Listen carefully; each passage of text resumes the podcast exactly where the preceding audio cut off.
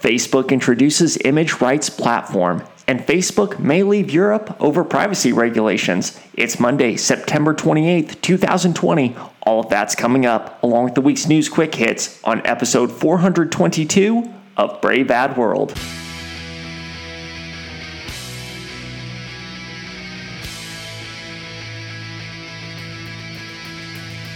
New consumers, new media new strategies.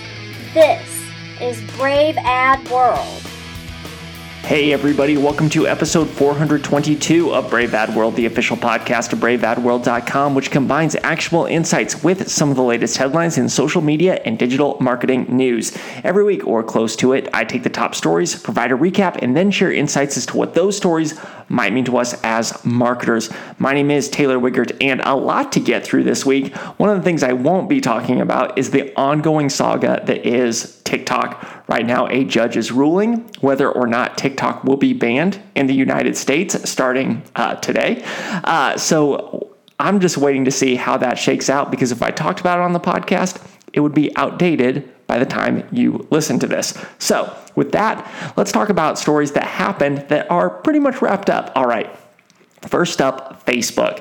Uh, so, Facebook is rolling out an image rights platform that allows content owners to claim ownership and moderate where content shows up across the Facebook ecosystem, including Instagram.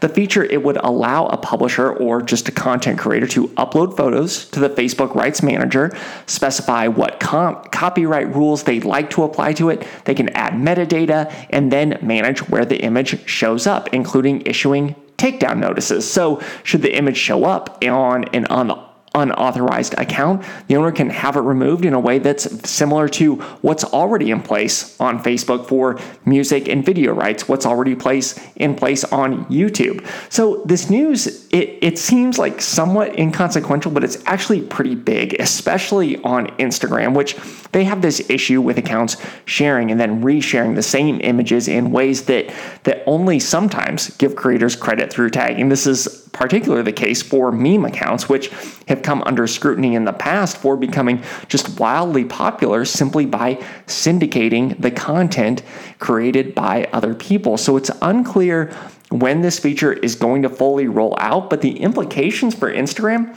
it, they could be significant because it's going to start to emphasize original content once again so that these creators can avoid takedowns. And I think this is going to hit those meme accounts pretty hard. All right, let's jump to our next story. And this one, it's another Facebook one. I guess it's a nice change of pace from talking about TikTok now just talking about Facebook all the time. So, so according to Facebook, privacy regulations from European regulators may push Facebook out of the EU altogether. So Europe's highest court is ending the ability for companies to move data between jurisdictions called this is uh, within a rule called the Privacy Shield, and they're they're removing that ability because of a lack of protections against US government surveillance over the data under US law. So that means Facebook would have to discontinue sending data on European users to US data centers. Now, Facebook says that being unable to transfer data would actually disable it from providing Facebook and Instagram services in Europe.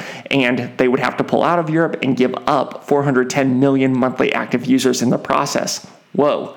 Facebook argues that it's being unfairly targeted, and it also argues that it hasn't been given time to respond to the decision. It also says that Ireland's Data Protection Commissioner, who is issuing this judgment, has too much power over the decision because that role is both responsible for making the decision and then investigating company practices to provide potential solutions. So, Facebook saying, like, is also adding on this is uh, kind of rich is that it's a tool for freedom of speech that would be missing should it have to leave the EU markets altogether. Okay, let's unpack this because, first of all, Facebook won't be withdrawing from Europe. At least any such decision is highly, highly unlikely, I think. It will not be willing to give up its ability to monetize almost half a billion users in those markets. Second, Facebook doesn't have much of a leg to stand on when it comes to being a tool for freedom of speech because it's also proven to be a tool for misinformation. And lastly, this is a this Facebook's going to have to do something because this is the second big privacy move in the last month that Facebook has threatened drastic action around. You may remember on the podcast, Apple eventually they postponed their decision to limit IDFA tracking within the latest release of iOS. But when it was about to be implemented before they postponed that decision, Facebook said it might need to end its audience advertising network altogether. And now, since Apple postponed that decision, the audience mm-hmm. network is fine. But here we have another situation that's very similar. Clearly, the tides are in favor of a tech ecosystem that protects users' privacy that much more. And that's fundamentally opposed to Facebook's business model. Even even though Facebook will probably find a way around this issue too, as it always does, the future is more private, and Facebook is going to need to figure that out.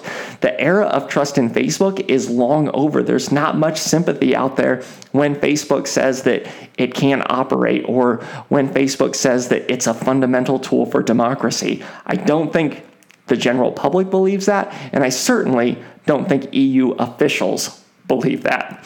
All right, that's it for the week's main stories. So now I'm going to hit a bunch of news quick hits where I'm going to hit stories at a high level that happened this week that I didn't discuss earlier. So Quibi, you may remember them, they are exploring, quote, several strategic, unquote, options, including a full out sale, according to the Wall Street Journal.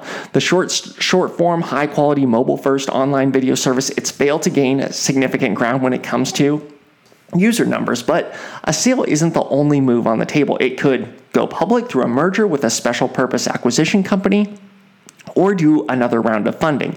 Clearly, though, Quibi has not taken off as its founders hoped. It, it, has had some critical success with its content, but so you know, there's something there, but for right now, it's just not enough. Users don't really need Quibi in those for those in between moments where they're waiting because they're not experiencing those moments. But also, social media and mobile gaming has already filled that gap. Next up, NBC streaming platform Peacock is now available on Roku after being held up by negotiations since launch. The holdup was around how much of Peacock's ad revenue Roku would be able to sell. However, once NBCU said it would remove its TV Everywhere services from Roku, well, a deal came through, and that gives Peacock access to 100 million Roku users.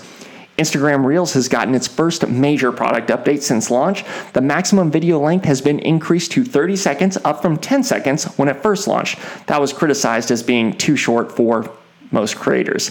Facebook is removing its 20% rule, which limited the reach of any static ad that was more than 20% text. Now, when it implemented this rule, it started it stated that users disliked text-heavy ads, so it was protecting the user experience. Now, Facebook is removing that rule, but that doesn't mean user preferences have changed. Even though the ad will reach the same number of people, I'd still keep the text to a minimum. Epic Games is taking their battle with Apple to the next level, and this time they are not alone. Match Group, Spotify, and 10 other companies are joining Epic Games in forming the Coalition for App Fairness. This is a nonprofit aiming to bring regulatory and legal changes to app stores. In particular, the group is initially at least going after Apple's 30% cut in app sales. The group argues that app marketplaces have exploited developers with high commissions and practices that stifle competition. Reddit has new ad inventory tiers that allow advertisers to have greater control over brand safety.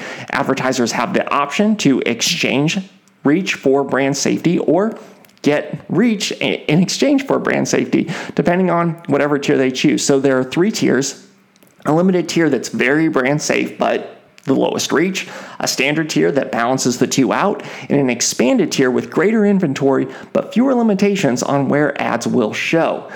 Next up, Google announced that it will block election ads after polls close in the United States on November 3rd. This is the opposite approach taken by Facebook, which is not accepting any new ads the week prior to the election, but will let ads run even after the polls close.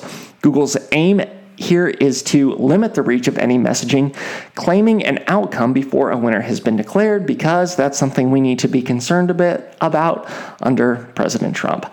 Speaking of Facebook, its so-called oversight board, an independent group of experts experts in charge of judging what content should be permitted on the platform, will not launch in time for the election. Awesome, despite being announced more than a year ago. And lastly, Amazon is launching Amazon Luna. This is a new video game streaming service that will allow gamers to play games through streaming on their Fire TVs, iOS devices, Macs, or Windows computers. The service will cost $5.99 per month and will include a catalog of games, uh, Resident Evil 7 being among them.